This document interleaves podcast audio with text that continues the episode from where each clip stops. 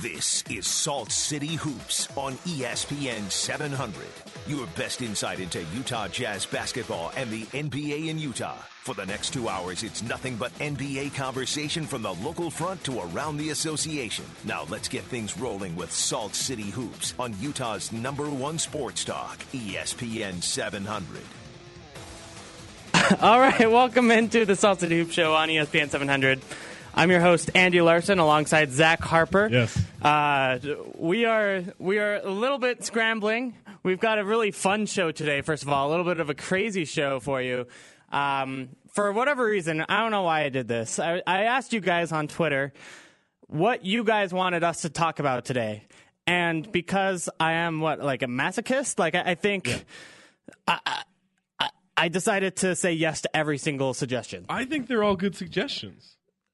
Most of them. Well, I think the mo- yeah, I spreadsheet- think- the spreadsheet one was a little bit It interesting. gives us stuff to talk about, which is kind of the goal here. yeah, no, I, I, I like it, and I want to, f- you know, I want to fill what you guys, uh, you know, I want to make our audience happy. We we don't exist for any other reason besides to like make you guys talk about things that you're interested in, Right. and hopefully a way that entertains you in some weird way Yes. or not weird way, even if we entertain you Preferably in a- weird though. Prefer- Preferably This is a weird. And show. look, we're all just looking to kill time here, right? Yeah. That's all we're doing. yeah, you're you're driving, or if you're not driving, I mean, even more kudos to you to like yeah. clicking on the link and, Or and you're not doing homework right now, or you're Right. not, you know, ending your lunch break early. you're listening to this later as a podcast. I mean, good Yeah. on you. That's that's, and so we're we're here to serve you guys. What are the odds there's a family around the dinner table right now with the radio on listening to us because they wanted to listen to us during dinner time? I hope so. If if that's you guys, I mean, call in first of all, 877-353-0700. I want to know like what you're eating, what your family dynamic is like, whether or not you'll adopt us. I, Hmm. I think. made I made chili the other night, so they can get the recipe from me if they'd like. we we have a lot to offer. Yeah, we've got a lot to offer here. Um, yeah, I mean, so you call us. Or anyone is welcome to call us, not just families listening to us Sure. around the dinner table. 877-353-0700. Or you can also tweet us as well, which is how we got most of these suggestions um, at Andy B. Larson or at Talk Hoops. So, uh, this first segment, like I said, we got like 15, 20 suggestions overall, and literally every segment we're just doing something related to those suggestions. This first one is from Chris at squared K2, uh, asking for the record project- projections for the rest of the season. And I thought we'd start this conversation just by looking at what E ESPN predicts and their, their power index ranking.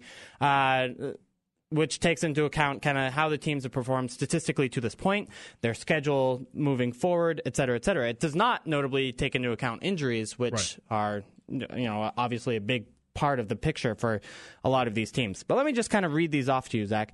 Uh, San Antonio actually leads the Western Conference projections uh, in terms of most likely to win the title, which I think is interesting. because they've got a historic point differ- differential right now, Right, which, which- is amazing considering what the Warriors have done. Right. So the Warriors have two losses Yeah. and are still not the favorites to win the title. That's crazy. It's crazy. Now the Warriors are expected to win the Western Conference regular season. Yes. At 70 wins, 70 and 12, not quite 72 and 10. But for what would it's be the worth, second team to win 70 games, which is still it's still s- that's something. not bad. Yeah. I take that. yeah. Uh, you- Warriors fans will probably take that at the beginning of the season. Uh, and then San Antonio's number two there with 66 wins. Oklahoma City, 55 wins. The Clippers, 52 wins are your top four. Then it gets a little bit fuzzy with Memphis and Dallas at 43 wins, and Houston and the Jazz making the playoffs despite having records underneath 500 with only 40 wins. Right. Going down further down in the Western Conference standings, Sacramento 35 wins, a- as well as Portland, New Orleans 33 wins, Denver 30, Phoenix 30, Minnesota 26, and the Lakers rounding off the Western Conference with 19. 19 sounds high. That yeah. sounds like a extra amount of wins for them. Yeah, I mean, I, I, can you see them winning? T- I could see them winning 11 more games, I guess, right? Um, I don't know. Are we counting scrimmages and practice? I, Even Maybe. then, I think it's a tie. yeah, uh, I, I mean, it- all of these projections are, are pushed towards a mean. That's why it's actually kind of incredible that the Warriors are still projected to Right. win 70. Um, I, yeah, I, I uh, okay. My initial thoughts, first of all, is this would be the first time in a long time that the the West would have two playoff contender playoff appearances by teams under 500. Right. Uh, and uh, you know, 40 a 40 win season for the Jazz at this point seems about right given the injuries that they've had. But then now we look at getting Derek Favors back probably sometime this week and Rudy Gobert returning to the rotation. There's some information that the uh, record projection stat computer doesn't know about the Utah Right. Jazz and, and some of these other teams moving forward too. Yeah, I mean, I think that you would have to look at that as even if it's under 500, you almost get in by default. Uh, but Right. as long as you get in and you get that experience, even if it's only four games against the Warriors or whatever it's going to be, um, you know, I think that you look for that. Like the the Jazz will certainly take that. They'll certainly feel like they're probably ahead of schedule because whenever you talk to them, um, it's a lot of like it's a lot of developmental like heavy jargon that they're throwing out there. I mean, I don't I don't think they're not expecting to make the playoffs. I just don't think that that's their priority as much as developing the players to develop really a culture. Yeah, and I, it's funny. Like I think the players want the playoffs. Certainly, you Certainly, know, Rudy yeah. Gobert said the playoffs is our goal for this season. Right.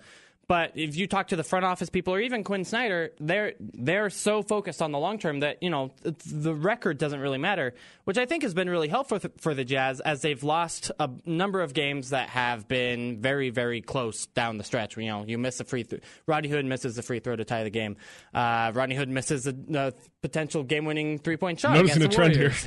I mean, so Rodney Hood, if Rodney Hood is slightly better at basketball, the Right. Jazz have what three more wins? I don't know. Uh, I, and I think that sort of perspective is good. No, I think- you I- go ahead. I think it's interesting too that there doesn't really seem to be much competition for this eight seed. I mean, right now it's what one and a half, two games between them and the Kings, Mm-hmm. uh, and then maybe the Blazers are half game behind that. But to finish five games ahead of the nine seed, um, that's that shows a bit of a cushion. It shows that there really is separation between them and the other contenders for that playoff spot. yeah, so right now they're two games ahead of the Kings. Uh, but you're right that if you look at the point differentials and whatever else, that the Jazz are a you know a significantly better than the Kings. And I think you look at the kind of like talent levels and and really maybe the dumpster fire that has been the Kings at the Right. end of the season for the last six years. Yeah. um, that that's a kind of a reasonable call. Yeah, it, it's kind of interesting. And actually, this gets us into our next question from at Basketball Musings, uh, asking what the Jazz's chances would be against the top four teams in round one. He asked if they get fully healthy and play like last year at the at the end of last year defensively. First Well, of the all, end of last year defensively is quite a team. Right. If they if they play like that, that's a 94.8 defensive rating team. So that's the best or second best defensive team in the league. Right.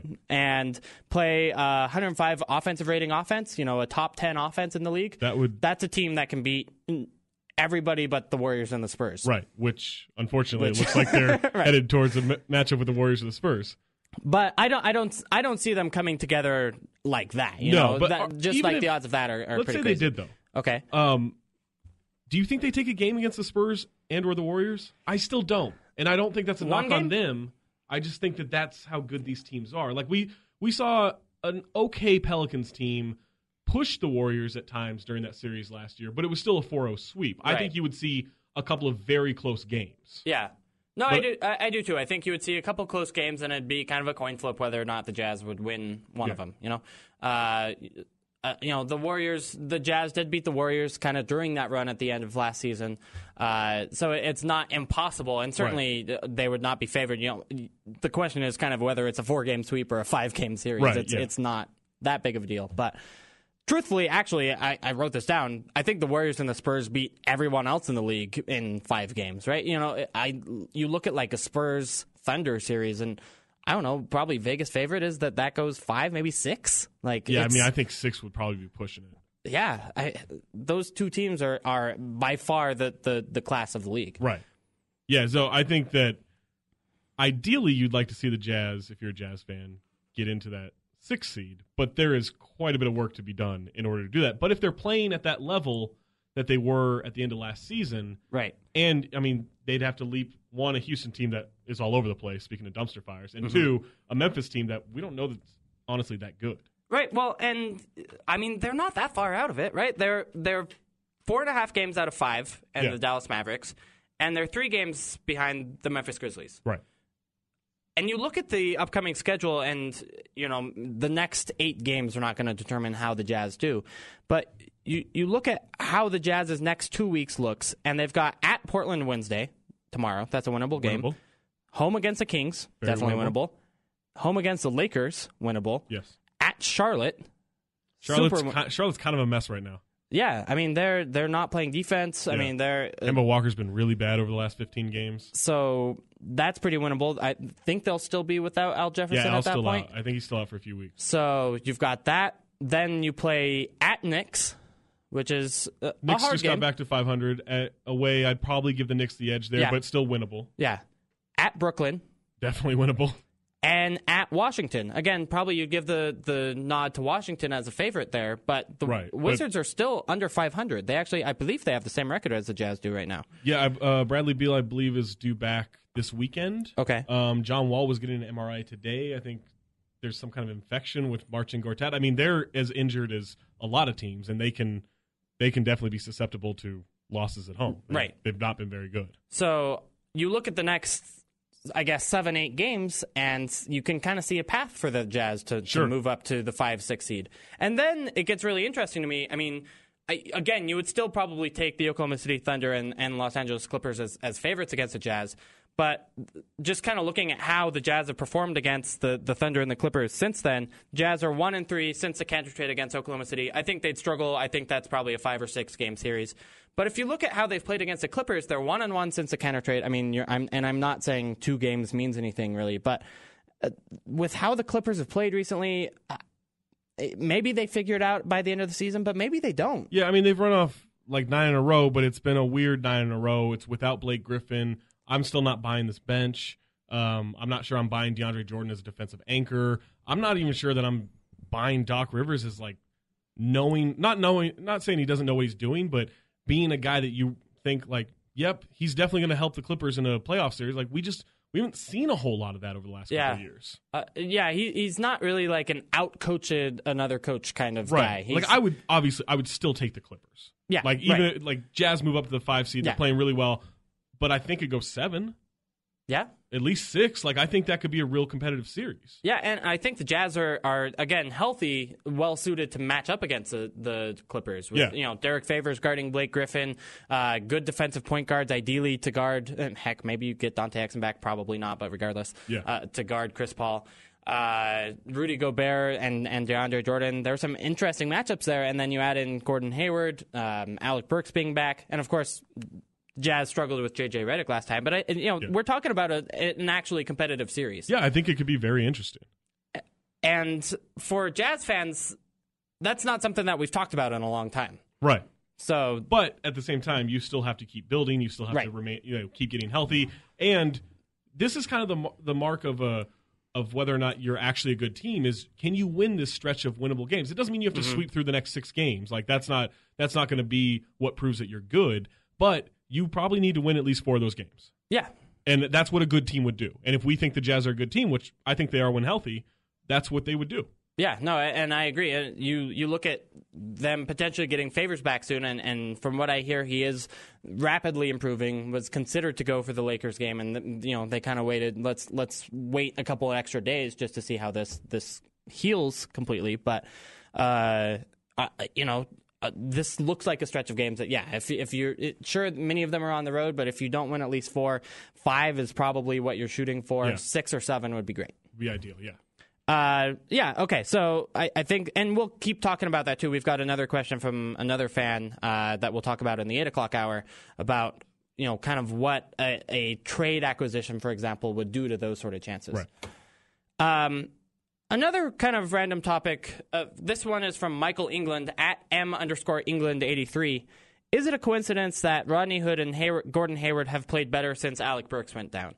Uh, I would s- first of all quibble with the premise Right. you look at their per 36 numbers, uh, Hayward scored one more point per game, but gotten 0.3 fewer assists and rebounds. So, and shooting about the same percentages. Uh, Rodney Hood has scored more, but has done it on less per- uh, less good percentages, which tells me that he's getting more opportunities because the ball's in his hands more often. Right. Uh, so I, I don't know that he those two players have played better since Alec Burks went down. Well, I At would- least not offensively. Right. I would say that it is a coincidence, even if we accept the premise that they have played better in his absence, because isn't that kind of what's supposed to happen? I mean, a player goes down, guys step up. Yeah. I mean, that's kind of the mantra of every team. It's always, you always hear if a team has injuries and they win a game, they're going to start, you know, banging the drum of next man up has to step up and be ready and blah, blah, blah. And so I would, s- you know, I would say that instead of looking at this stretch and saying, "Oh, Alec Burks went down and the Jazz, you know, started getting a little bit more successful," I would look at that as, you know, a positive towards the team building and the development rather than like a, "Oh, maybe we don't need Alec Burks." Yeah, no, I, I agree with that. I would say that you know, next man up doesn't really make sense for the the star player on the team. You know, like Right. Gordon Hayward Right, is right, right. not the next man up. He's Yeah. been there the whole time, but I don't think he's played any better. So you know, it's Yeah. it's there's I mean, that. he's had a cou- like he's had a couple of really good games this week, right, which I think you would expect him to do whether Burks was there or not. right. I, I I mentioned this earlier actually on this station ESPN 700. Uh, at, I was on with Tom Kirkland's show. And he asked me, you know, why is Gordon Hayward playing better recently? And I think really the biggest reason that we've seen the the last two games, particularly this weekend, is that teams are just not we're not loading up against him, or at least uh, the the two teams that the Jazz played over the weekend, the Heat and the Lakers, were not loading ag- up against him the way the teams did earlier in the week. Right. They weren't sending traps on pick and roll to get the ball out of his hands and into Trevor Booker or Trey Lyles' hands, and as a result, Hayward was a lot more effective. Well, I think you also see it too with that's the effect of Rudy Gobert on the court is one, he's a very good screen setter. Two, he moves the ball pretty decently within the flow of the offense. Mm-hmm. And three, he's he rolls really hard to the basket. Yeah. And teams respect that and teams don't want to be on a poster and they don't want to give up that big, you know, rolling down the middle, getting the dunk or getting to the free throw line or whatever, unless they're a bad free throw shooter.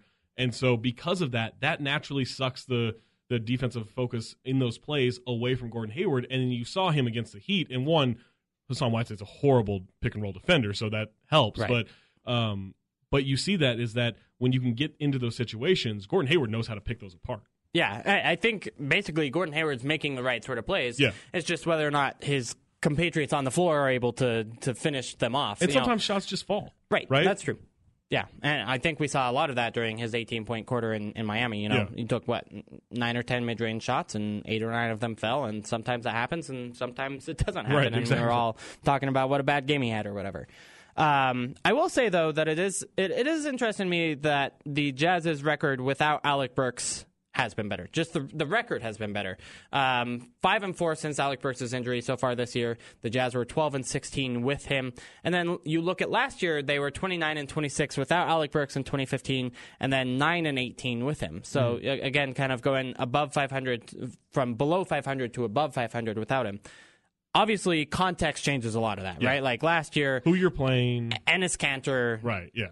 Who's on the team? was on the team and kind of, you know, I don't know, whatever bad defense metaphor you can throw out there. He's a, like a saloon door. Yes. There's no resistance. Everyone's just going in and out as much as they want. right. But I do think that there is something to Burks not being the world's best defender. He's not the world's smartest defender. I think you do probably get an upgrade when you go from Burks to even someone like Tr- Chris Johnson, for example, who probably provides you some more steals and, and a little bit more energy. Uh, it's just kind of whether or not, in the end, Burks is, is a net positive or a net negative. I mean, I would think he's probably neutral right now. I would expect most guys, like I would expect Rodney Hood to be a neutral, net positive. Yeah. Um, just because youngish guys still developing, still finding the role on a pretty young core.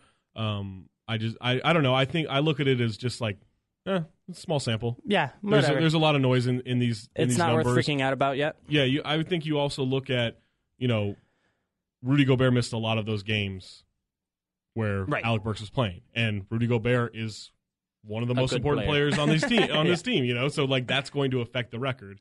Whereas you know the last couple of games, Gobert's back, and oh by the way, they climb above 500 without Alec Burks. I do think that Alec Burks is is not quite like a member of the core. You know, he's he's not Okay. Gordon Hayward, Derek Favors, Rudy Gobert. Right? Yeah, basically. yeah, yeah. He's know, in I- that next tier. He's in that next tier, and I, I do think that you know that kind of does make him uh, movable if you if you did get something in return. Yeah, that I you don't think could he's. I don't have think in he's the core. untouchable. I Right. just, I just think that.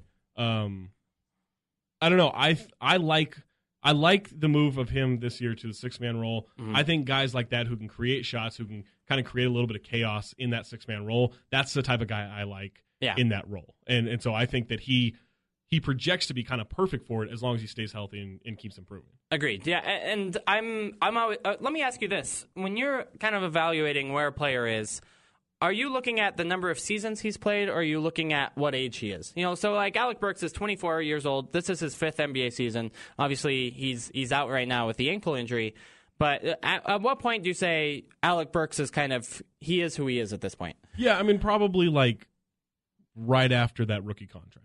Okay, I think is usually with guys so like we're at actually about that time. about that time. Yeah, I think usually with guys like rookie contract, I start thinking like, okay, this guy could still be here or be there or, or be this as a player or be that as a player.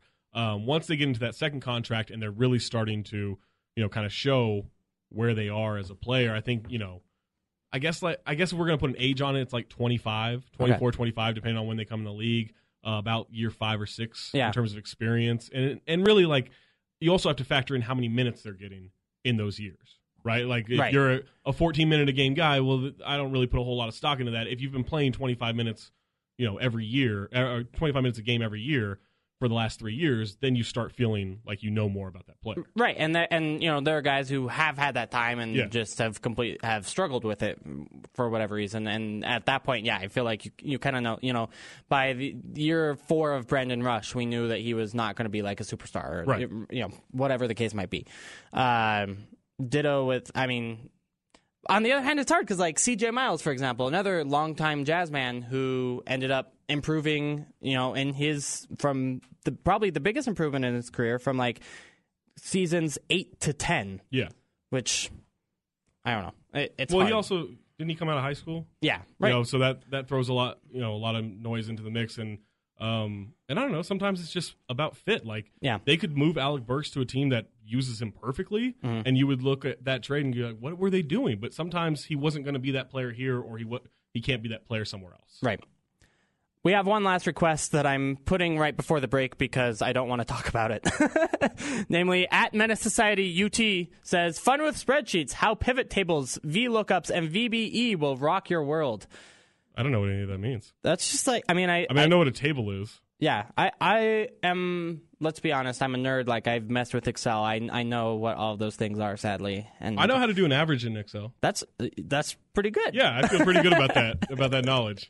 Uh, but the whole point is that we talk about sports right and Right. th- th- the the family listening around the dinner table is very upset that we're talking about Excel pivot tables right now Right. they, I mean- they have turned the station to I didn't even know they could pivot. So that's, I mean, I thought that I figured pivot table was some type of post play or something. It's like a lazy Susan Right. with a re- spreadsheet. All right, we're going to take a break. On the other side, we're going to be talking about the next jazz man to have their number retired. That's another one of your fan requests coming up next on the Salt City Hoop Show on E ESPN 700. You're listening to Salt City Hoops on Utah's number one sports talk, E ESPN 700. All right, welcome back into the Salt City Hoop Show. Andy Larson, uh, Zach Harper with you.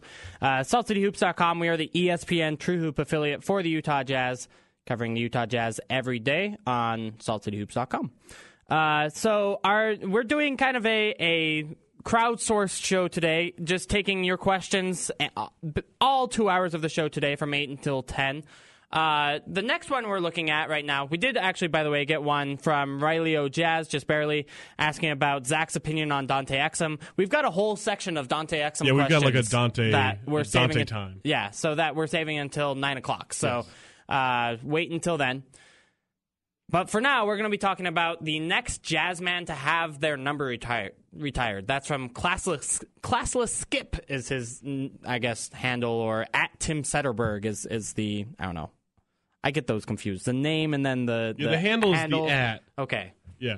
So what do you call the Classless Skip part of his name? Um, I think that, I think that's just like nickname. Okay. Yeah. Yeah, that makes sense. Like I, I I'm gonna- I feel like I'm gonna both of us bet know his- Twitter pretty well. But I'm gonna bet his first name is not classless. like I'm, That probably makes sense. By the Yeah. way, later on in the show, we've we do have some excellent college basketball I coach can't, names. I can't read any of them. so I do. Yeah, actually, I should make John our John LaFollette, our producer, look up the pronunciations for those names during one of these breaks. Um, anyway, the next jazz man to have their number retired. You kind of look at the the history of the jazz, and you've got kind of the Stockton and Malone, Hornacek years, and then you have the the Darren Williams, uh, Andre Kirilenko, Carlos Boozer, Mehmet Okur years. But honestly, I don't know that any four of those guys are going to be in the end impactful enough to have their jersey retired. No, especially not not with what they did here. Right. Uh, like I guess maybe maybe Karolinko, if he gets into the basketball hall of fame because of the international play, then maybe I Okay. could see a decision to do to like to jump on that money train. um, that is basketball And- hall of fame. And you know, I'm not sure that there should be another player wearing 47. Right. So like it's it's a pretty fungible number, yeah.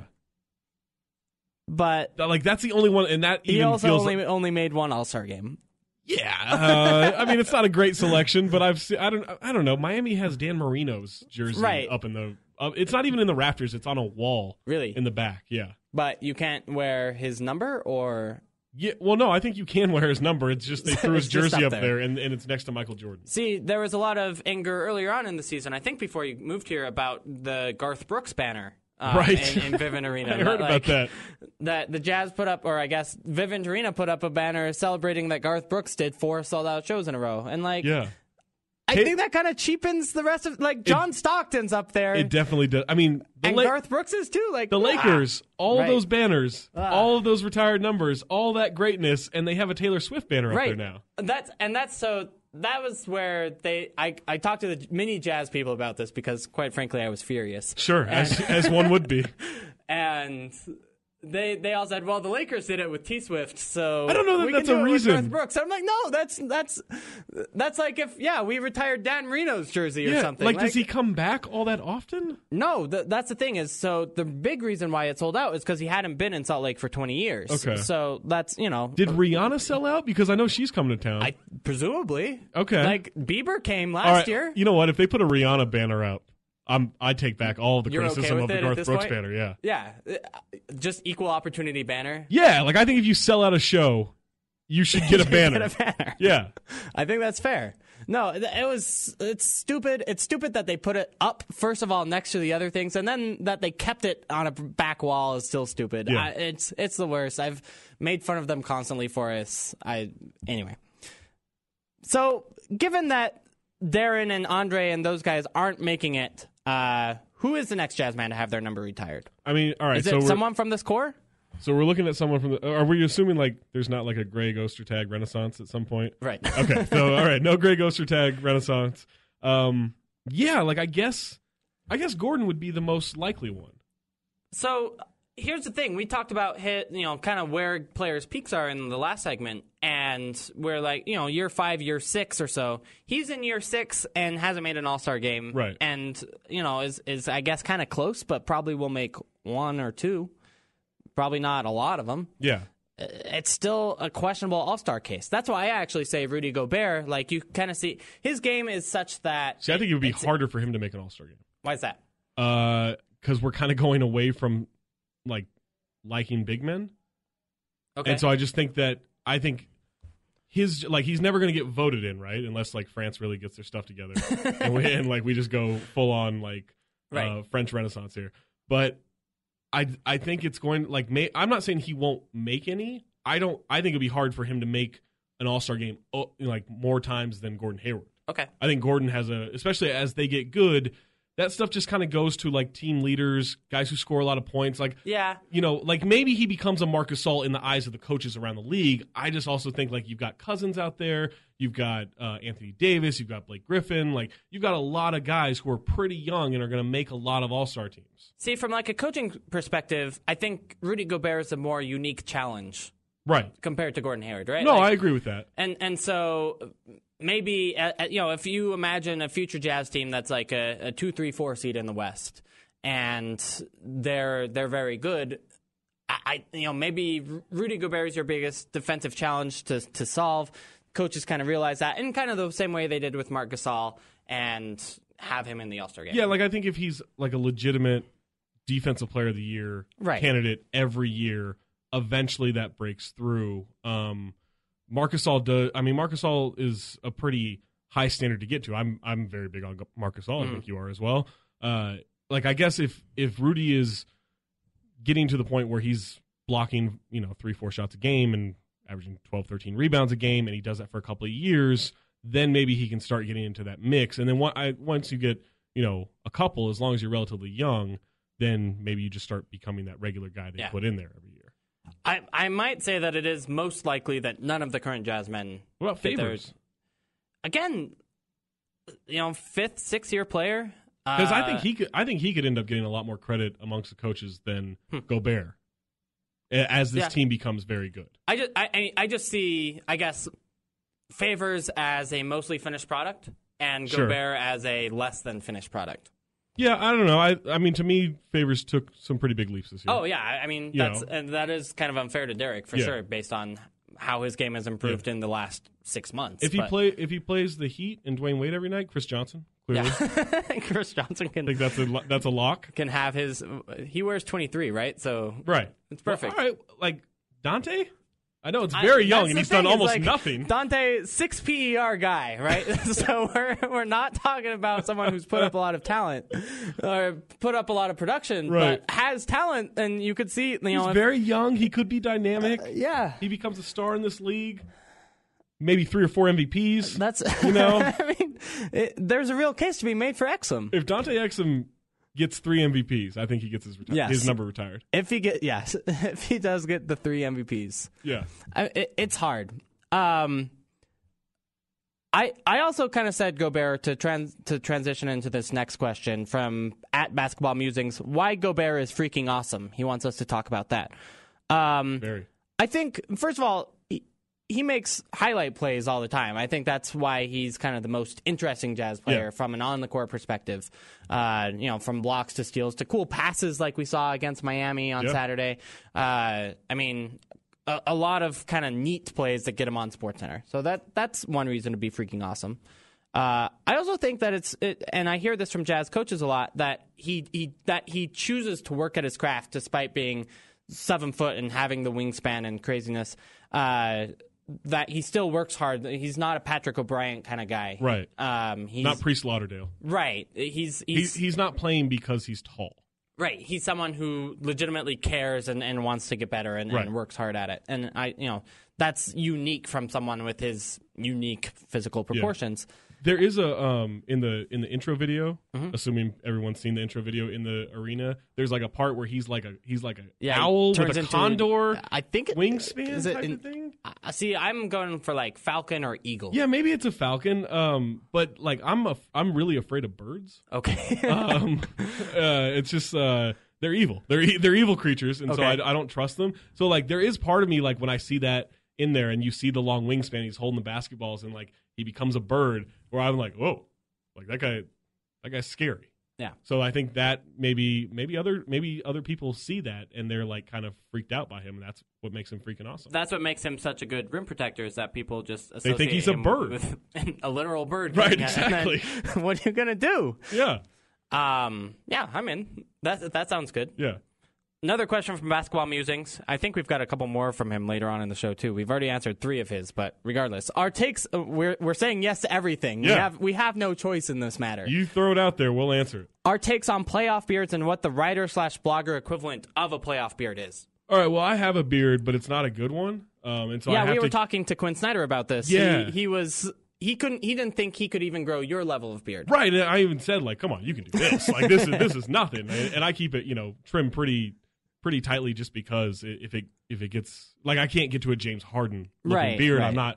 not uh, Trey Kirby for those of you who watch the starters on NBA TV. Like I can't do anything like that, so I have to keep it kind of manicured. Um, but I do appreciate those who can Yeah. grow a beard like that. So I'm all for playoff beards, especially uh, it. You they used to do like um like the Pacers would shave their heads in the 90s. And then you got like Rick Smith with a shaved head. And that was really like, I wouldn't mind teams going back to that. Yeah, kind of weirdnesses. Yeah. I, I'm cool with that. I you know maybe playoff goggles.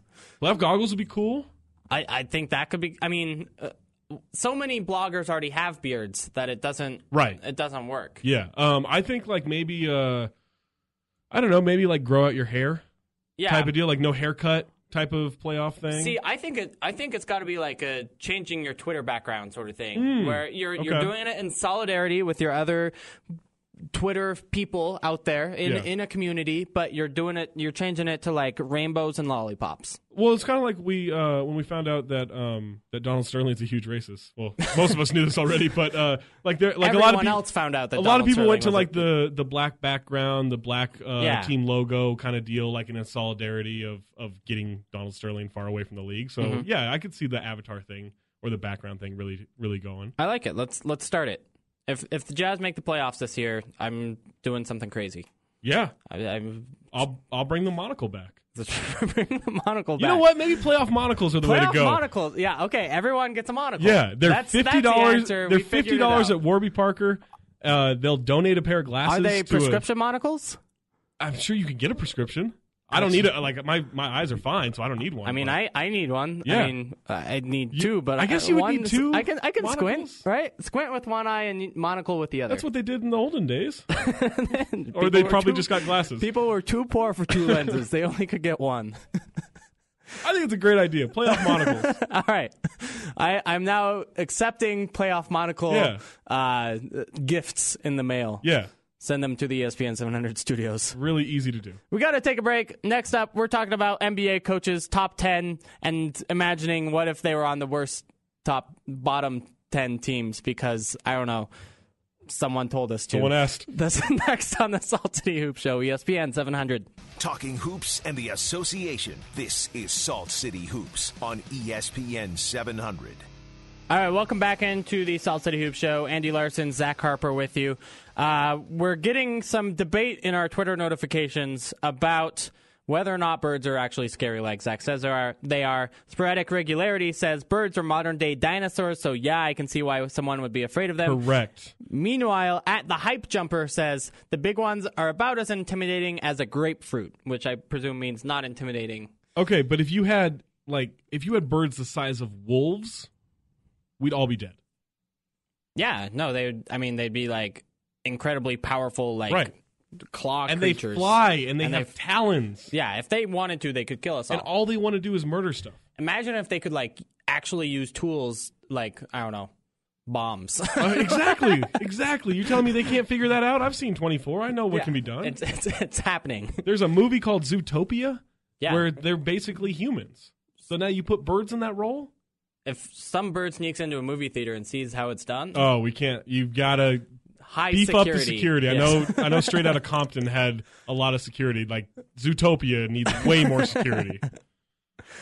All right, our next question on today's crowdsource show comes from at Snark Tank Angie Treasure, KSL coworker of mine, uh, and I don't appreciate her asking her this, uh, asking us this because this is a hard and weird question. She's asking us to reshuffle the current NBA coaches, but so we're going to be pairing the best ten coaches in the league with the worst ten teams in the league by record, and then which ones are the best fit See, I like this because I, I like chaos, and this provides and a this lot is of very chaos. chaos. So Yeah. Greg Popovich is no longer the coach of the Spurs. He has to be the coach of one of the 76ers, the Lakers, the Nets, the Pelicans, the Wolves, the Phoenix Suns, Denver Nuggets, Milwaukee Bucks, Portland Trailblazers, Sacramento Kings. Where do you want to send Greg Popovich, Zach? You know what? I want him coaching DeMarcus Cousins. I think he could harness the power of Cousins, I think you're right. and Cousins would then just destroy the rest of the league. Yeah, I- if and if he can't, then DeMarcus Cousins should just retire because Right, no yeah. one if- will be able yeah, to. if Pop can't make it work, then Like how Jimmer it- Fredette should just retire because he's because Pop couldn't make it Pop work. couldn't yeah, make it work. exactly. Right.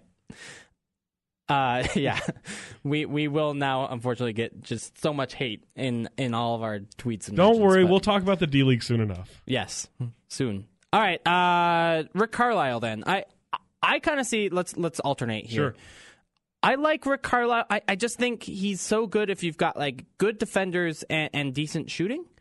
Um, which I think the Blazers are. Yeah, I like that. So you put Rick Car- Carlisle on the Blazers. I think he figures out a way to make them a playoff team, and that's nothing against Terry Stotts, who I think is a very good coach. I love Terry Stotts. but I think Rick Carlisle has shown that like he can make uh, some really really good schemes out of some kind of I guess pieces that aren't necessarily stars. Raymond Felton has been productive this year. That's Yeah. how good Rick Carlisle They're, is. all of their point guards have been. Yeah. it's Which is odd because Rick Carlisle actually always has a horrible relationship with his point guards. but they, they so giving him to Damian Lillard maybe is kind of cruel. that's true. All right, Mike Lillard might might deserve better. Yeah, Mike Buttonholzer. Mike Budenholzer. Um, I I, I want to see Anthony Davis okay, with, with what Bud can do. what do you? How do you envision that going? Um, it's like everything that Paul Millsap does, except like way more alien. Okay, So I think like you'd have to clear out a lot of what they have, but you throw AD out there with Ryan Anderson and go fill in the rest of the roster with guys that Mike Budenholzer, you know, knows how to coach and know, knows how to make productive. I think that they would just dominate the Western Conference in two years. yeah, okay. I want Frank Vogel on the Suns. Oh, I like that. Okay, 'Cause Yeah. I, I mean, kind of aren't like a good version of the Suns. Kind of trying what the Pacers are g- trying to be It's with ba- like yeah, the it's a- four out it's a lot sort of thing. similarities. Like you could make a similarity between Monte Ellis, George Hill pairing, and Yeah. Brandon Knight, Eric Bledsoe in terms of just how they're used. yeah, I, I think it's kind of I think it's a good fit. I think it'd be entertaining. I think Vogel would do a great job there. I'm I'm in. All right, Brad Stevens. I've seen Brad Stevens. I here's how to describe what he's doing with the, the Celtics this year. It's like watching an Ocean's Eleven movie, but everybody's Scott Kahn. so like they're pulling off these heists with eleven Scott Kahns. So here's what. we so you take Brad Stevens' genius, and you give him Andrew Wiggins, and you give him Carl Anthony Towns, and all the other young guys he can help mold, and you just watch him develop these guys because he's like doing it with like Kelly Olynyk and Jared Solinger, who Right. aren't any good. Right. So now give him Carl Anthony Towns and see what happens. amazing things, Yes. like mind blowing things.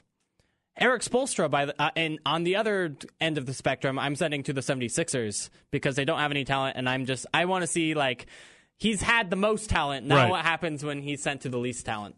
I like that. Um, Steve Kerr would be next. Let's give him. Uh, These coaches aren't in any order, by the way. I just no. threw them out there. Let's give him the Bucks. Okay, I want to see what he can do with Giannis. Giannis, Yeah, that'd be Jabari fun. Parker, Chris Middleton. They've got like kind of the pace and space, switch everything on defense kind of I, ideals. I mean they have no shooting, right? So it would be the opposite of what they have in Golden State. But yeah, it's just Chris Middleton. Right. Like that's it. But he can go Maybe get some they make guys. something work. Yeah. All right, Quinn Snyder. Uh, I put him in the top ten because I don't know, in case they're listening and want to give me like trade rumors later. Sure. I, I think he's a good I coach. think he's a Though. very good coach. uh, I'm sending him, unfortunately, to the the Denver Nuggets, oh, which eh, that's not exciting. no, it's not exciting, but we only have three teams left. yeah, all right. Uh, I, I, he'd be, I think he likes Danilo Gallinari, and so they get to be on the same team. Sure. Next up, Doc Rivers gets to stay in the same city. He's going to the Lakers.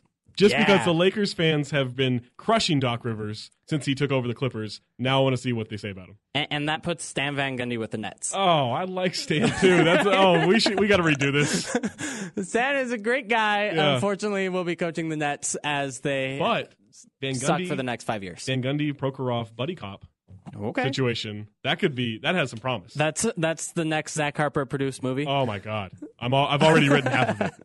By the way, we're going to talk about Prox- Prokhorov's quotes later today because they are He's amazing. they are uh, I I don't know.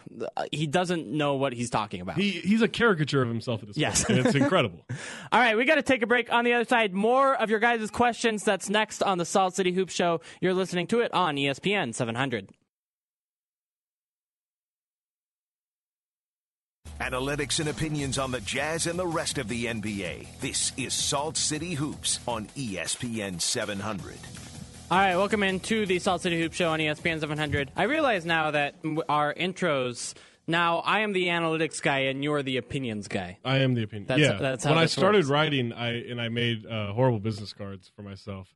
Uh, I put professional opinionist on there, so like, yeah, I feel like I, I feel comfortable as the opinions, Not blogicist. not blogicist. No, that Who said that's- blogicist again? I think it was Dan Gilbert who Yeah, blocked that's me right. on Twitter.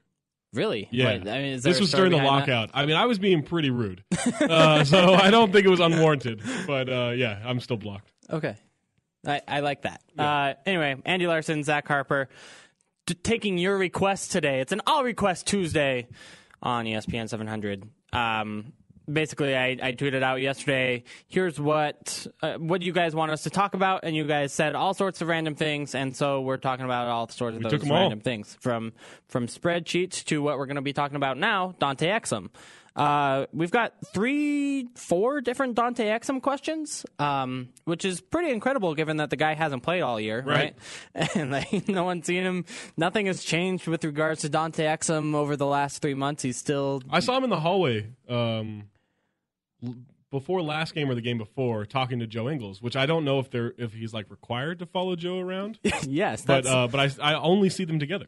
my theory is that Joe Ingles is required to follow Dante Exum around. Oh. like that's why. Like bodyguard, yeah, who just kind of gets to play. yeah. Okay. Who ends up playing more minutes? Right. But yeah, no, I I think that's why Joe Ingles was signed in the first place, right? You know, Dante Exum was was the no brainer pick, but now you need an Australian bodyguard to keep like poor little nineteen year old skinny Dante Exum safe. Exactly. Yeah. Like So- once he puts on some some muscle, then you feel good we'll about cut him Joe Ingles. roaming. Right. Then you then you feel good about him like roaming the streets of Salt Lake City. Yeah, I, I'm the, the dangerous Yeah. the dangerous streets of Salt Lake. Um, well, I mean, now you've answered Adam Jack's first question at, at Atomics Rex.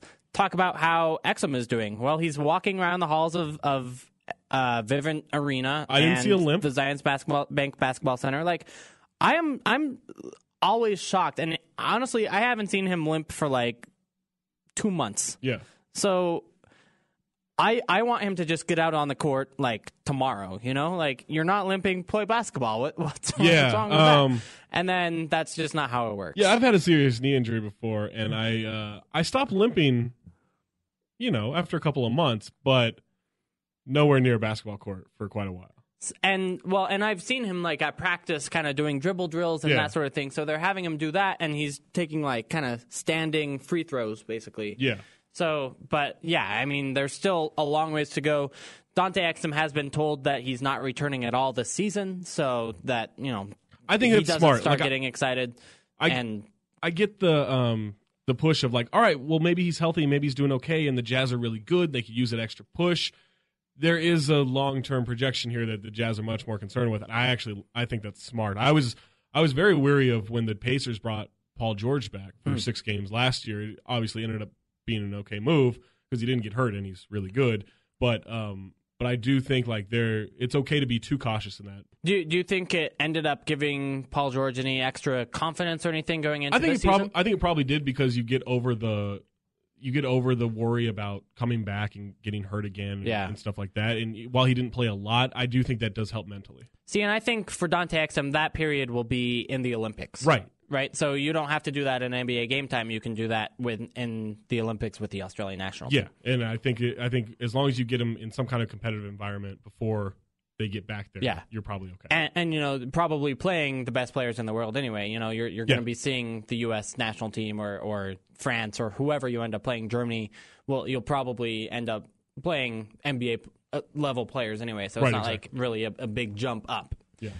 Shout Um, out to Atomic or Adam Jack as well because he tweeted me and said golden eagles hunt deer and goats. They're called raptors for a reason. So he's agreeing with me on this dangerous they're bird scary. thing. Yeah. Okay, I I mean good for him. Thanks, Adam. Uh, next Dante Exum question. Haven't asked for Zach's opinion on Dante Exum ceiling. How good do you guys think Exum can eventually be?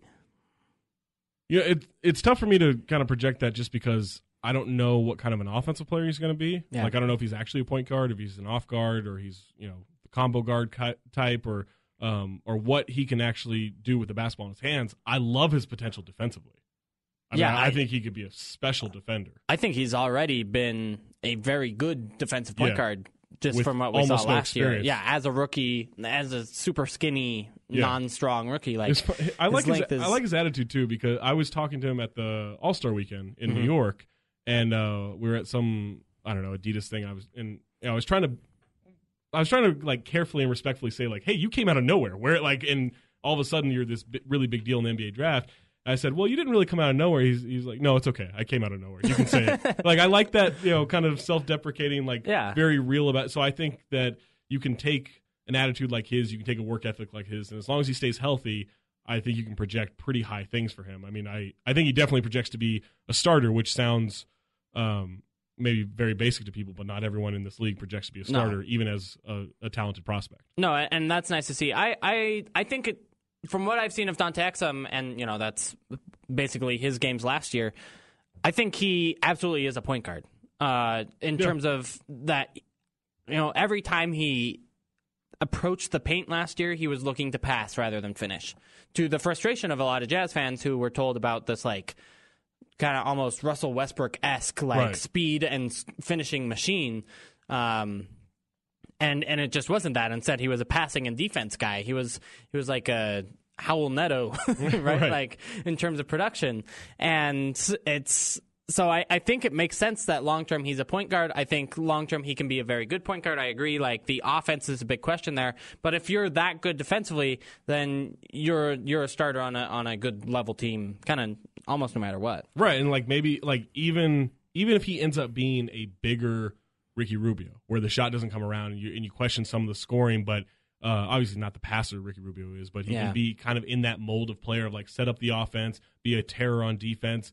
If you get a bigger version of that with probably a better jumper because that doesn't take a whole lot, like, Right. That's a really good player. Yeah, Uh, that's a really good player for this Jazz organization to have. So I, I'm, I don't know. I'm very high on him. I like his attitude. I like the work ethic. I like everything I've heard about him. Obviously, I have to see more on the court, but um, the little I've seen, I like. Joseph Horner asks, uh, would love opinions on if Exum's timetable really matches up with the rest of the Jazz or if they need to speed things up. That's tough. Um, Yeah, I mean, you're kind of looking at like, so sure, last year was Dante Exum's rookie season, and, you know, again, like a, a 7 PER kind of guy. yeah, Uh, but you kind of he is able to do some skill development things during this year. But yeah, I mean, you're looking at kind of year two of, of Dante Exum as Gordon Hayward's in his seventh year, and Derek Favors is in his seventh year, and, and Alec Burks is in his sixth year, and you know these these other guys are kind of peaking right as the Jazz really need Dante Exum to be a kind of a good starter right away, quite quite frankly, right? sure, yeah, to some degree. I also think that this builds up um, better sustainability. Yeah. to have that kind of staggered, and that, like that's almost kind of the goal. Like you don't want five guys in the same draft, you know, to all build together, like that can create problems. One from a cap situation, and two, um, it's difficult to manage that. Whereas if you put him around guys like Favors and Hayward, uh, and even an improving Gobert, there's less pressure on him to get it right immediately, and there's there's more of a, a cushion in what he can learn, and and you get a better perspective on the guys around him teaching him. So Yeah. I actually think it, it works out better that he's you know further behind than than got you know their peers and their their contemporaries because this builds much better sustainability for the the long term projection of the team. That's a good point. Like, You know, like looking at the Blazers, for example, like even if Lamarcus Aldridge leaves, you still have Damian Lillard. Right. If even if Gordon Hayward, Derek Favors leave, you still have Dante Exum and Rudy Gobert. Right. basically. Exactly. Yeah. So yeah, I, I, I can totally see where you're coming from there. I do think that it delays the timetable in terms of like contention success for this team. Sure. Right? Like yeah, the they're- knee injury is not ideal, and that that delays things even further.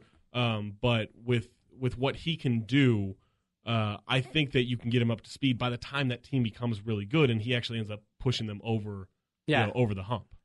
Yeah, I mean, uh, you kind of look at like the what 08 Boston Celtics where you have rookie or second year Rajon Rondo Right. and then great players around him. You know, they great player or Tony Parker with the Spurs in, Yeah. in the early days. I mean, same kind of thing. If you have good enough players on the rest of the roster, you can have a talented rookie point guard kind of grow with that group. Exactly. And it's it's obviously not the worst thing in the world. You Yeah. can you can you can win a championship that way. Now, obviously, Hayward favors Gobert are not Tim Duncan are not Kevin Garnett, but uh, are still good players that could bring Exum along in that sort Exactly. of way. Uh, do the Jazz spend another year with the same core next year since the Alec Burks and Dante Exum injury kind of put a question mark into certain things this year? What do we upgrade? This question from at Casey Greer 2. I don't get the I don't get the sense from this organization that they're in a rush to make huge splashes. No. Um. So yeah, I- opposite. I, th- yeah I think you get you know you could maybe argue at some point they may be too careful, mm-hmm. um, and, and, you know you know have too much of a plan wi- and and not really adjust to it. But if they believe in the plan and you can see that that plan is is something where you know you can actually see a light at the end of the tunnel in that respect. Um, yeah, I don't think it's I don't think it's that big of a deal to have them spend another year with the same core. Yeah, no, I, I agree. Um, a- and that's the thing is, you know, maybe you uh, add someone to the core. You know, you're probably looking at getting a late teen sort of pick, so you're probably getting that in your core. Sure. Uh, and or maybe you make a trade for a young player to to add to that core, but. Ultimately, I don't think there are going to be any takeaways from that core. You know, Yeah, I, I like, don't think they're trading Alec Burks. I don't think they're you know looking to trade like Dante Exum or any, any- anything like that. Sort of thing. Right. Yeah, I think that I think if a trade presented itself where they were like, well, all right, we're shaking up the core, but this is gonna this is going to help us build over the next five years. I think they would take that, but at, at the same time, like, I don't I don't know that guy's out there.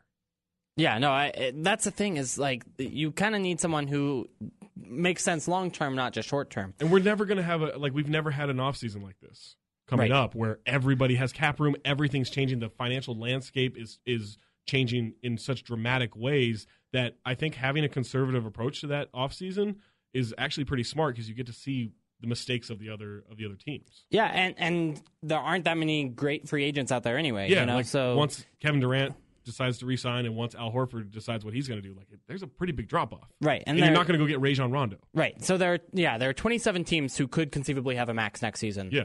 and you know, five fish players that probably deserve it. Like maybe you go after uh, Nick Batum. Mike Conley.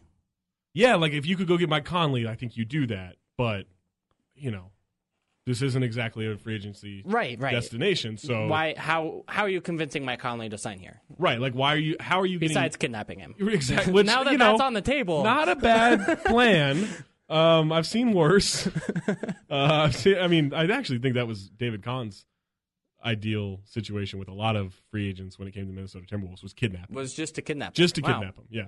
Well, Um, that's so I guess you know, fingers crossed that could work. seems good. But uh, yeah, like, how are you convincing Mike Conley that like, no, no, no, you should leave Marcus All in Memphis to come here? Right. You know, that's a that's a tough sell. And, uh, I I mean, you can say sure, age, right? You know, Yeah, Where it's not that this would be a bad decision. It's is it such a good Is decision it- for Mike Conley that he's going to give up what he has there or at a maybe a bigger contender? and in particular, yeah, is it the best decision he can Right. make? Right? Like it, it's, I could see the Jazz being in Mike Conley's like top seven Yeah. choices, but top one probably not. That's ki- that's a hard sell. And then uh, outside, of, like, are you going to throw twenty five million dollars a year at Demar Derozan?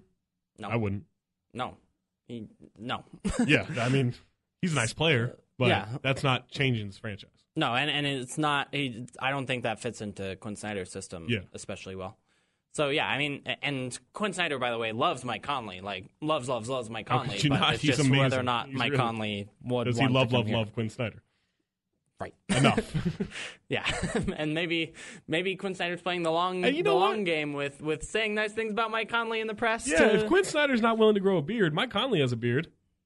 It- uh, bearded people have to stick together. Is that is that I- your point? Generally, what happens? So Mike Conley will sign here if Quinn Snyder grows a beard Quinn's got to get on this beard thing, or playoff monocle. or monocle. Just do something. Yeah, Uh, this kind of brings me actually into the next two requests from people, which is crazy trade ideas. Everyone loves the crazy trade idea of the week segment um, that we occasionally do on the show. That's from at Team Munson 1985, real name Travis, um, or at least nickname Travis, maybe a nickname. and uh, at Chris again at squared K2, both asking for trade ideas. I think it kind of makes much more sense if you are looking at some way to add or improve or change the score to make it i- in a trade rather than from a from a free agent signing point of view. Right. Yeah, that's generally what the small market teams do is they have to go get trades. Especially because the Jazz have cap space right now that they can use, whereas you know, right in the summer everyone will have cap space. Right. now, the Jazz having cap space is is while not rare, at least some teams do. You know, Yeah.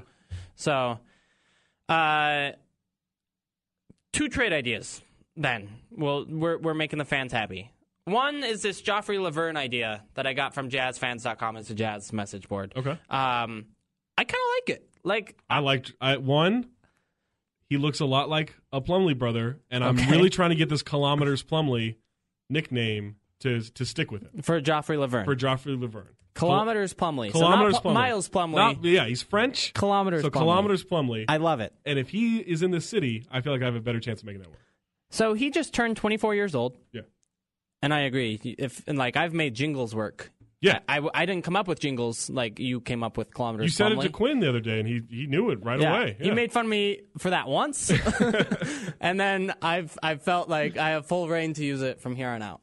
I'm a little bit afraid to actually like use it in front of Jingles himself. but, all right, you talk to Rudy, locker next to, to Jingles, yeah, I, I, and would, just see if if he notices it, and maybe he's maybe he's jumps on board. I I think he would. I Yeah. I mean I've He's a fun guy. I'm pretty sure I've referred to Jingles as Jingles in front of like Rudy and Gordon Yeah. and, and those guys, and they're like, work. yeah, they they know. yeah, And honestly, Joe Ingles gives them enough crap that like any kind of weird nickname. I they- swear, they I've love. never seen a teammate talk more trash to, to his teammates in pre pregame warmups, Especially than, for, than like, Jingles. for like a eleventh man on the roster, Right, kinda and it's guy, like right. and it's everybody. Everybody is in his sights at all times. Um. Anyway, so I like kilometers Plumley for Joffrey Laverne, but he's also only 24 years old. He's a he's a shooting big, which the Jazz don't Yeah. have at all, and it's it's something that I know that Quinn Snyder and, and Dennis Lindsay and the, the staff would like is someone who can shoot from the outside. He's kind of been surplus to requirements so far in, in Denver. Um, as Nurkic has come back, he's had a few did not play coaches decisions. Um, he's played under. uh, he's okay. So in the last five games, he's had two DMP CDs and then has played a combined uh, thirty minutes in the other three games. So not not a big factor Mm-hmm. Yeah, overall. they've got Jokic, they've got um, Nurkic, they've got Mm-hmm. Kenneth Fareed, Daryl Arthur. Like they're they're crowded up there. yeah. So i- he's someone who's potentially go gettable. Uh, and so I kind of put out there what what what would you trade him for? What does that trade kind of look like? And Smooth Hoops, um, Justin Fodry responded to me on Twitter and said, "How about the the Oklahoma City first round pick that the Jazz got in the Ennis Cantor deal last year for Joffrey Laverne?" I I think that's not a bad trade, right? Like I think Laverne's really good. I think he is too. You you look at what he did in France next to Rudy Gobert Mm-hmm. eh, this summer. Uh, I I think that those two players can even play together, which Yeah. is that's kind of the question, right? Because he's played most of his minutes at center. Right. So if you're getting a backup for Rudy Gobert, meh, right? You probably don't spend a first round pick on him. But if you can play someone next to Rudy Gobert as like a someone who could maybe develop into a third big, then yeah, that that's probably worth that that asset expenditure. Yeah, and if he can play next to Gobert, you know he can play next to Favors. He's actually the type of big man you would like Trey Lyles to become. Yeah. You know, in you know, in theory. So I think that I think it's a great fit, and I don't think that OKC first round pick is is giving up too much. No, I mean that's that's the kind of pick that it can turn into two second round Right. picks down the road. Probably won't. Probably will end up being a, a late first round pick. But um, yeah, you're it's protected, so you're not giving up anything with a lot of upside. Uh, and I think Joffrey Laverne has probably more upside than the kind of players that you'd expect to get Yeah. out, of, out of that pick. So I like that deal. I I don't know. Justin Fodry, like I said, writes for the the Denver um, True Hoop blog, so he, I feel like he can represent Nuggets fans' wishes. I think we. I think Eh, I the think deal's we've done. made a trade. I think the trade's done. Well, I, I'm submitting it to We'll call the league up, office yeah. right now. We we can make this Done happen. deal. Can you can you sound convincingly like uh, someone in the Nuggets front office? I can do a Dennis Lindsay impersonation. I mean, I could make my my voice a lot deeper. okay, Like I, I could sound could more. sound I could sound important. more grown up than I do. perfect. Yeah. we're in. All right. Uh, now that we've gotten one deal done, Let's do another one. Second one. This one's from Real GM, everyone's favorite basketball message board. Um, Kings. This is a deal between the Jazz and the Kings, where the Kings would acquire Alec Burks and one of Trey Burke or Howell Neto, and the Jazz would get Darren Collison and uh, Ben McLemore. Ooh, this is intriguing. Um, all right. I full disclosure. Like I thought Ben McLemore was going to be amazing coming out of out of Kansas. And I think that time has passed. Yeah, I'm willing to. I'm willing to sell on that. But he could be a very good rotation player. Here's what I've been told about Ben McLemore: he can't dribble, shoot, or pass. Those are typically things you would like a shooting guard to be able to do. At least one of them. A- and we're in we're in year three of, of the Ben McLemore experience, and um, Here's here's where I would be uh, cautiously optimistic about him. okay, That Kings organization is a mess. that's true. And so trying to find some consistency when you're not a great player um, in that in that environment, I think is pretty tough. And so you bring him to a much more structured environment that actually cares about player development. Uh, I think you could maybe see some some a big jump. Now I don't know if it's a big enough jump to say like, hey, this guy's someone you want for the next ten years. Right. But I think you you could get enough of a jump to figure out if he can actually play. And getting Darren Collison, like I think Darren Collison would be pretty good in the system. I do too. Um, have you? uh, Have has anyone gone out of the King system and like done really well? I'm trying to think. Is there? No, because they keep drafting terrible players like Yeah, I think Nick that's- Stauskas, Jason Thompson, uh, Right. Jimmer Fredette. Right. Um, they keep getting really bad players, and so there's not like this. All right, now they're free. Now they can go. be a Because they're great just player." kind of bad. Yeah, because they're just targeting bad players. Which but you is a don't weird think Ben draft. McElmore is that? You think he's like he can be? I think he's average-ish. salvageable. okay. Yeah. And you're right that Darren Collison is absolutely the prize of this deal for the Jazz. You Yeah. know, as as a good point guard, someone who would absolutely w- add wins now, probably next season could, and then his contract runs out after the 2016-17 season. So it's kind of perfect to have like Dante Exum ascend into Right. the starting role and and, And you can play them. Like Main Darren point guard Collison is someone who plays very well next to other point guards. yeah, that's So, a good point. I You can hadn't make it considered work. that. So yeah, I mean, heck, we're seeing Trey Burke, Howell Neto minutes right now, which is which is weird. not ideal. Also, right. So Darren Collison next to someone minutes would be good. yeah. Yeah, I mean, I I like Darren Collison. I think I like Darren Collison more than Jazz management does, honestly. And like Yeah. my conversations about them about Darren Collison, um, he's 28. Uh, Like ideally, you'd want him as a backup point guard. right, Right. right. So him as a starter is not great, but if Exum comes back healthy and he's able to be the guy that people want Exum to be, then you're that's what pretty much what you're talking. So about. is that package worth giving up Alec Burks for? I don't know. That sounds like a lot. Yeah. Um, that sounds like a lot for Who's the Jazz cost to give controlled up. for the next four years rather than yeah, just Collison's and, two? and especially like with this rising cap, that cost control is pretty spectacular. nice, yeah. Um, and like we don't actually know that Ben McElmore is any good. Like he could just be the shooting guard version of Thomas Robinson, right. not actually a guy who who should be getting minutes. Yeah, to me, the Burke Neto part of this deal is not that important. I, I don't think either of those guys. Yeah, have, I think like, that's kind of a tremendous wash. value. Um, but yeah, I think Alec Burks is probably the best asset in this deal. Yeah. Then Darren Collison, then back. Then It is the Macklemore. Kings. You could probably get a first out of this. Uh, okay, Yeah. so Burks and Burke plus Burks and Burke for Collison, McLemore, and a first. I think that's Kings a- first. it- you may even get two out of them. I mean, you never know what what Vladdy's going to do. Uh, I love it. Yeah. Well, Let's, let's just call. we'll call Vlade. this one in as well. I know Vladdy pretty decently. You do? Yeah, Well, yeah. that- I- we have we have mutual and friends. even you say that he's. You have- never know what he's going to do. You never know what he's going to do. Okay. we do have one more question from Joseph Horner. Would the Jazz take a shot at Baron Davis and then maybe Ronnie Brewer after that? Is it 2007? It is- if it's not, I'm going to say no. They're probably not going to say Baron no. Davis and I are in the same shape, so I But he's playing in the D League. right. well, he's Where quite, he's going to play. he's quite a bit better than I am. rumored to be signing a D League contract um, is actually where we are in this. Right. Uh, yeah, but Baron and I, I'm pretty sure, are in the same amount of shape. so that's that's everything you need to know about Baron Davis at 36 years old. The fall of Ronnie Brewer still makes me sad. Um, because he was The like, one that broke his arm that messed up his jumper, or just the fall of his career? the fall of his career. Yeah.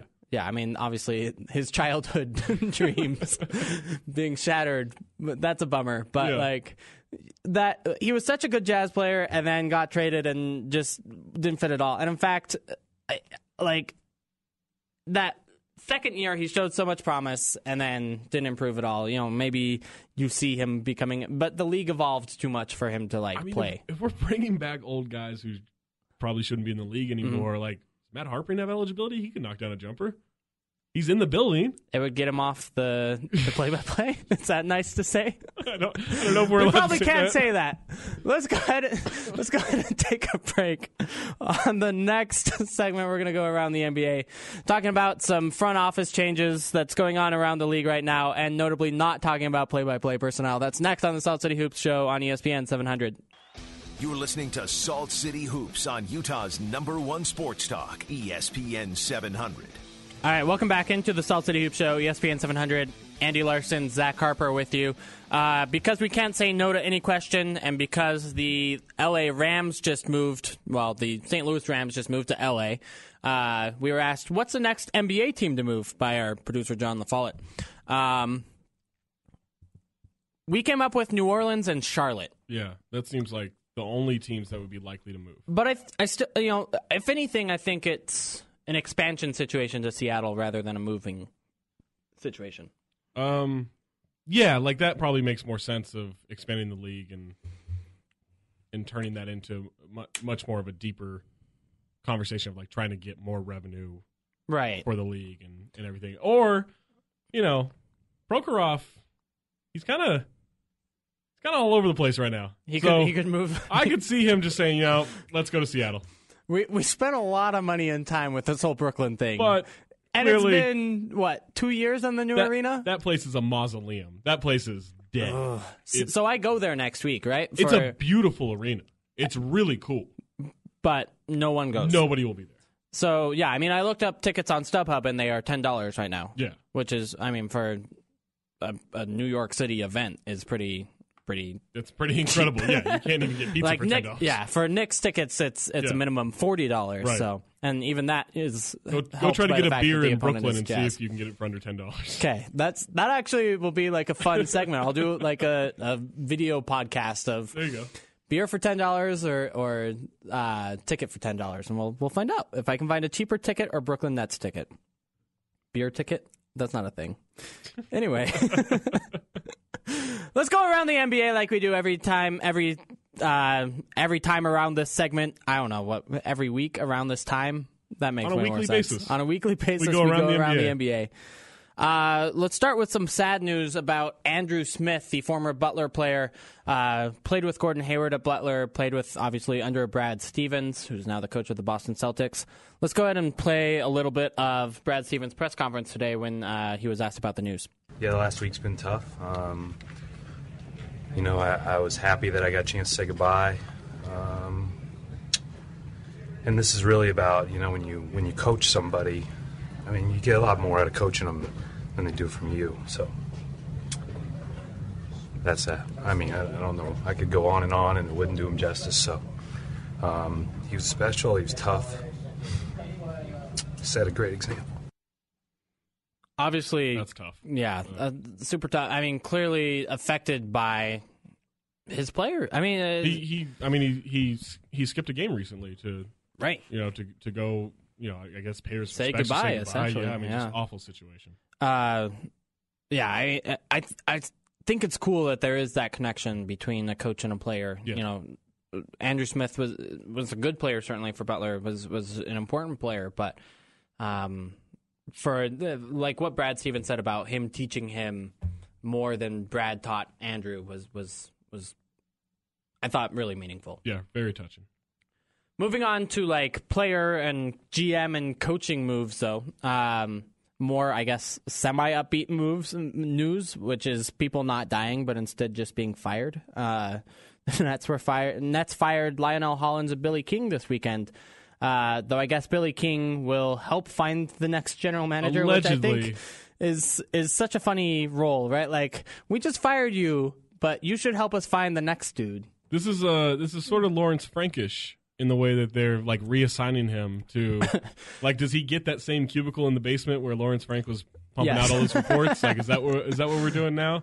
Um That was one of my favorite short-lived blogs, by the way. Oh, so Was good. The the Lawrence Franks reports from his basement bo- dot blogspot.com. that was so that was so good. Um yeah, I I don't know. Like I I don't think that this is a wrong move. No, it, I I think both of those spots can clearly be upgraded. Yeah. However, whoever does get that job is in in a bind for the next three to four years. Like, there's just nothing you can do because all of the draft picks have uh, have been traded. I actually think uh, here's my idea. Okay. Um, now some people will laugh at this because Brian Colangelo is involved, but I think you need the coach and GM to be on the same page. Like Brian Colangelo, Mike D'Antoni, Okay. go put them in Brooklyn with the understanding, like, hey, this is going to take a little while. Like kind of like when when D'Antoni was supposed to take over the the Knicks, and and as they were gutting the team to create cap space to go get LeBron, Right. which clearly worked. Um, but you need an identity and you need something that excites players to want to be there. And raising your shooting percentage and earning a bunch of money because you you can finally like be a good offensive. Like I think that's the only way to make this team a viable destination o- in some way over the next three years. Yeah, I, I agree with that. And I think, I, I mean, so they're going to try to do it, by the way, by trying to sign John Calipari. Um, Oh my god! for and his asking price is allegedly 10 years 120 million dollars and quite frankly he's probably going to get it from one of Sacramento or the Brooklyn Nets. Um, and I could see like Calipari's recruitment kind of strategy working on former Kentucky guys. see, I don't. I could see it working on like you don't see it working on like DeMarcus. No, well, I mean, I guess like if at that point Demarcus Cousins is well, I guess if he takes over the Kings, then you get Demarcus Cousins to stay. yes. But um, but here, I think to say, give me five months, I will put you into my pro factory, and we're gonna make you a first round pick, or we're gonna up your draft status, or whatever. I think it's another thing to say like, hey, trust me for the next four years, And we're not going to be very good. and we're not gonna be very good. And by the way, like I was a terrible coach when I was here twenty years ago. Yeah. Um, like I just th- like I don't think I don't think Calipari's leaving college unless there are major sanctions and violations that get uncovered and that kick him out of Kentucky. See, and I, I think a maybe those sanctions and violations have already occurred, and so like Well, I he would- knows I would it's a guess they ticking have bu- occurred, time bomb. um, and if he can get a 10 million, 10 year, 120 million dollar parachute out the w- on the way out, like Why- more, why more wouldn't power he- to him, I kind mean- of in like a Pete Carroll sort of way in the NFL. Yeah, like unless unless those sanctions are you know about to like drop in the next couple of years and he can see that coming in the future, why wouldn't Kentucky give him the same deal? Yeah, I, I don't know how much money. I mean, he makes a Kentucky lot. makes. He- Yeah, like he Well- makes a lot, but how much money does Kentucky make off of college basketball? I have no idea. I'm assuming their boosters are doing pretty well, yeah, so I think that you can make it work. Yeah, no, I, it's that's a good point. Like he doesn't have a great reason to leave because he's already at you know the the top program. I think it's fair to say over the Right. last you know what five ten years. Yeah, and I just Um, I just think it's much it's much easier to convince a guy to come there for a few months and become a pro, Yeah. rather than be a, a championship level player for four years. I did like what Mikhail Prokhorov had to say, and by like I mean I laughed at. right. He said today in a, in a press conference, "I'm sure next season will be, I hope, a championship contender." Actually, he didn't say the "uh" because that he he's not very good at English. So I'm sure next season will be, I hope, championship contender.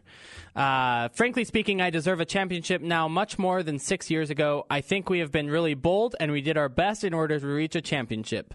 And I still believe, with some luck, our results might have been more promising. But I'll do my best to make us a championship team. You know, um, I'm not a good business person. Like I would be a terrible business owner. Mm-hmm. I wouldn't say that me being a bold, terrible business owner would mean that I deserve success. Like, look, we we made some hard decisions here. And Made some very questionable advertising uh, targets there, but I still feel like I earned it. we we were bold. Some people questioned our moves, and in the end, they were right. But fortune favors the bold. He also said, uh, I think he said they were like two players away from being a title contender, which, you know, trade for Steph Curry, sign Kevin Durant. I think you are. Yeah, I mean, I think it works. it's it's all happening. I do, yeah. I, I, I don't see that path. I, I, I You know, crazier things have happened. have Actually, they? Noel, I mean, Mikhail Prokhorov ran a team for six years. But he bought the team. Like having a lot of a rich guy buying a team and and running it is not that surprising, right? Like that is that's a tale as, as old as time itself. It's Sure. rich guy buys team, has fun, makes stupid choices. Rebuttal Vivek Ranadive in Sacramento. That has been insane. Yeah, uh, agreed. So that, I think crazy things are capable of happening. Crazy things are capable of happening, but like Right. they have no assets. Like they have what like Rondé Hollis Jefferson's kind of fun-ish. He's kind of, well, he's And also like, injured. Yeah, out for two months. Right. so, I I yeah, I mean, next season, I don't see the path to them. They got to being a bring back the championship Brooklyn contender. Knight. That's that's the problem. It's That's, just that's what went lame wrong. mascot dumb. yeah.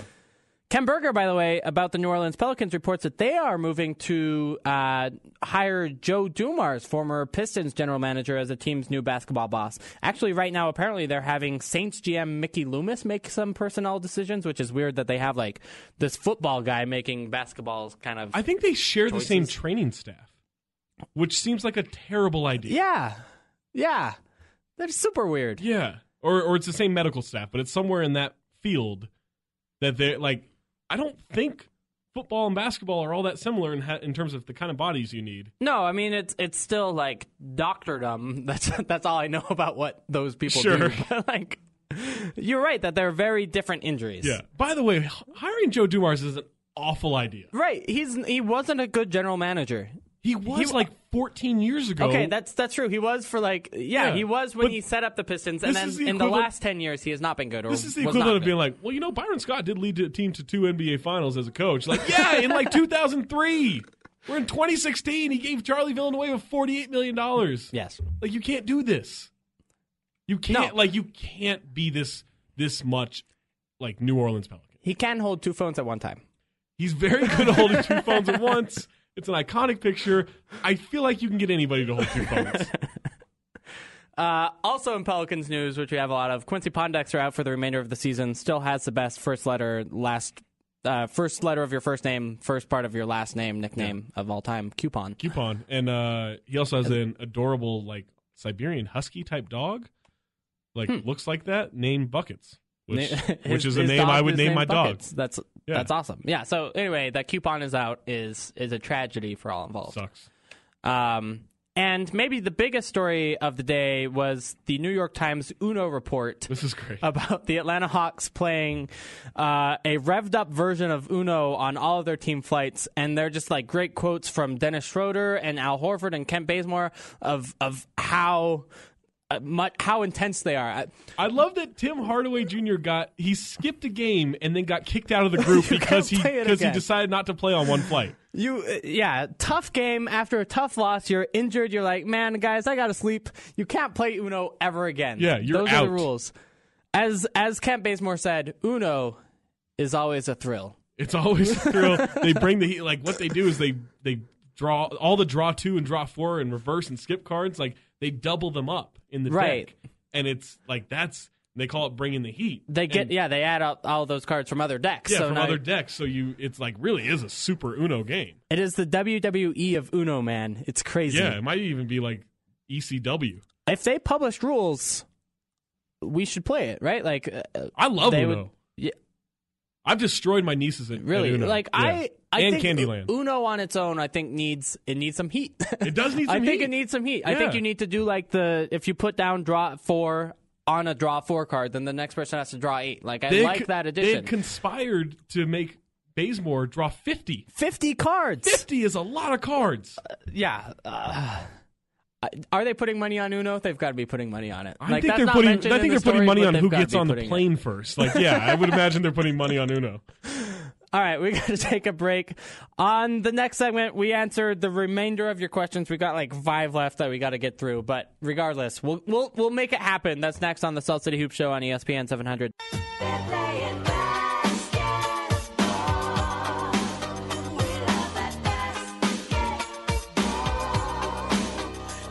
You're listening to Salt City Hoops on Utah's number one sports talk, E ESPN 700. Number one, Curtis Blow. Basketball is my favorite sport. I like the way they dribble up and down the court. Just like I'm the king on the microphone. So it's Dr. J and Moses Malone. Curtis Blow raises some good points. Certainly. That basketball is is his favorite sport. They dribble it up and down the court quite nicely. He shouts out Dr. J and Moses Malone, Uh, yeah, who were I- very good players. I, I play the song by the way because again we're doing this crowdsourcing show today um, where we asked hey you guys what should we talk about and joey in all of his infinite wisdom said basketball so Yeah, this is this is basketball I feel like we accomplished that. we've done it it's it's it's done Curtis Blow's favorite play is the alley oop. he says so. But uh, you know what? It- I think it's my favorite play too. it's a pretty good play It's a good play. When done properly, it can be quite devastating. again i still love the semi-pro scene Oh, it's so great. of the the alley foul or two fouls called We can't just have people jumping up in the air like that. Anyway, we also had six different questions from John English. Um, five of them which had to do with movies. Let's see, or TV shows. Let's see. Yes, it, is it fair to call The Martian a comedy? Should the Powerball winner hire a new lawyer for Stephen Avery? Uh, it wanted us to talk about an appreciation of David Bowie's performance as Pontius Pilate. No, I I don't know. how Pontius you- Pilate. Pontius, Pontius Pilate. Thank you. Vin Diesel's career re- reimagined without uh, Triple X and which NBA player deserves your own Curb Your Enthusiasm show, which that one's pretty basketball Do you have an answer for that? Yeah, Rasheed Wallace. Okay, I thank don't care that he's I don't care that he's retired. My answer for anything of like who would you like to hang out with, who would you like to see do this, it's always Rasheed Wallace. But his top five unpronounceable college uh, coaches' names request intrigued me. Yeah. And so I looked up all the Division One college coaches' names, and there were some pretty good names amongst college coaches. I actually came up with twelve. Wow. I couldn't name twelve college coaches right Uh, no, now. I, I mean this was Wikipedia enhanced. this is I I don't think I know twelve college coaches. Period. Uh, Gravel Craig is somebody's name. He's coach of the Bethune Cookman Wildcats. that sounds like a place. I just like that he has Craig. Uh, he has a last name as a first name and a first name as a last name. Yeah. Gravel Craig, Barclay Radabaugh. Again, par- Barclay as a as a real Sounds like a first name. John Hodgman character. Yeah, it's kind of like it's not a real person, Yeah. except for it definitely would be for like the Charleston Southern Buccaneers. Mm-hmm. Like, oh, you, you're from Charleston. Oh, okay, it makes sense now. Uh, Duggar Balcom from the Citadel. Again, the Citadel is my favorite college name. Yeah. Because it has an article in it, right? Like it's not. It's like Ohio State It's University. not a made up like wishes yeah, it was right. the They're Citadel. faking it. Citadel the, Citadel knows what's up. Uh, Mike Krzyzewski, of course, is, Yeah. is unpronounceable. Um, has no relation from the letters in that name to the syllables. I you don't say. understand it. It, it, it doesn't make any I hope, sense. I hope that's not rude, but I just don't understand it. yeah, there's a guy named Link Darner who coaches the Green Bay Phoenix. Link spelled L-I-N-C. I just think sounds like that's a Dolph weird Lundgren first character. name. I, I think it's like a, a Vegas hotel like, Sure. as a name. Just Stay it at the doesn't Link work. Garner, great buffet. Right. Aaron Gano, uh, presumably is how you pronounce that, from the Hawaii Rainbow Warriors. Sure. Uh, Fran O'Hanlon is a fun name. Lafayette Leopards. If I was the play-by-play person for Lafayette Leopards, I would probably say Han O'Franlin a lot by Right. mistake. Like those are three very similar syllables. Uh, Steve Wojciechowski, or actually, we have someone here on staff to pronounce that for us. Steve Wojciechowski. It's like where's your house key, but put Woj on front. Okay. That's great. Where's your house ski? Is that? but put Woj on the front. So Woj, where's your house ski? Yeah, that's, It's that's- how I've been instructed to pronounce it. Yeah, Thanks to mispronouncer.com slash miscellaneous slash audio slash Steve Wojciechowski. Uh, Lavelle Moten, that's just kind of like a, a Utah name, like Lavelle to put in uh, the the mid capital V and then Moten. I, I don't know if you say that Moten, Moton. I don't know. It's it's reminds me unpronounceable. of, reminds me of Brock Modem, Yeah, exactly. It's Yeah. it's Brock. who is Australian, right? Yes. Yeah, and But he was played on for the, the Utah Jazz. Yeah, Summer was on League the team? Jazz summer league team two years in a row. Um, did some good things at points. I like him. Dave Wojcik, uh, W O G C I K. I guess if you have a Woj start to your an- name, it's You're probably going to be involved in basketball. yes, think and it's that's- going to be confusing Very. For, for readers later on, or or coaches or whatever. Horace Broadnax. See, that just reminds me of the Lorax, right? Like Horace Broadnax is an amazing name. oh man, Broadnax spelled B R B R O A D N A X. yeah. And then we've got Todd Kowalczyk, I think, presumably. And but Todd only has one D. So they Ooh, I don't like that. they they splurged on the last name, but went very cheap on the first name. Yeah, I'm out on that because that reminds me of like Zach Efron, who I actually like, but I don't like the way he spells his name. Yeah, that's that's misguided. Yeah, Uh, we do have another Twitter question, by the way, before we get into the Jazz's upcoming schedule. Uh, KSL Triple Team, by the way, I do the KSL uh, game recaps every day on KSL.com called the Triple Team. Uh, got me thinking yesterday. I wrote about uh, of the current Lakers roster, which players would make it onto the Jazz's roster. Okay. Uh, and then he asked, would you guys do a D'Angelo Russell, Dante Exum swap? I'm going to say no, and I know that's crazy based on, again, Dante Exum 7PR that I've ren- mentioned like four times this show, but he has a much better defensive position than than D'Angelo Russell does at this point. Like, Yeah. he's got that base to stand on no matter what. I would say yes, but I'm You would very do that swap? I'm very high on D'Angelo Russell. I think he fits really well in today's NBA. Um, I am worried that he's maybe not a point guard. Yeah. Um, and so like if he's not a point guard, then it gets trickier. But I I love his game, and I um I would do that swap but be very cautious as I did it. Yeah, I mean that's the sort of question that is like designed to embarrass you three years down the road, right? Oh, I, almost everything I say, I think, is designed to embarrass me three years down the road, if not sooner. Good, good news. We're not recording these or anything. Right. We are actually. You These can mics listen, aren't on. You can listen to any of the show that you missed on saltcityhoops.com, just by the way, or subscribe to our podcast on iTunes and Stitcher. Let's get that out of the way. Uh, we talked about this earlier in the show, but the Jazz have a pretty easy schedule coming up for the rest of the for the rest of the week and actually next week too. So at Portland tomorrow, home against the Kings Thursday, and then home against the Lakers Saturday. And then next week they play at Bob or at the Charlotte Hornets. Sorry, the Bobcat, Bobcats no longer exist. And then two games in New York at Knicks, at Nets, and then at Wizards. All of those teams are under 500. Yes. Um, it, it looks like a time where the Jazz could pick up some wins, maybe move up in the Western Conference. Prediction: All three games this week wins, Yeah. and I'm going to say plus plus 41 in those three games. Wow. Okay. So Yeah. you're even going score differential. Yeah, and uh, and if I'm wrong, you can't hold it against me No. because predictions are stupid. And it's certainly not that the the Russell Exum thing. No, Please don't Please bring that up definitely do against not. us uh, ever, regardless of how it turns out. Yeah. All right, that's our show. Thank you guys so much for listening. Uh, please check us out on saltcityhoops.com, the E E ESPN True Hoop affiliate for the Utah Jazz. Thank you again, once again, on ESPN 700.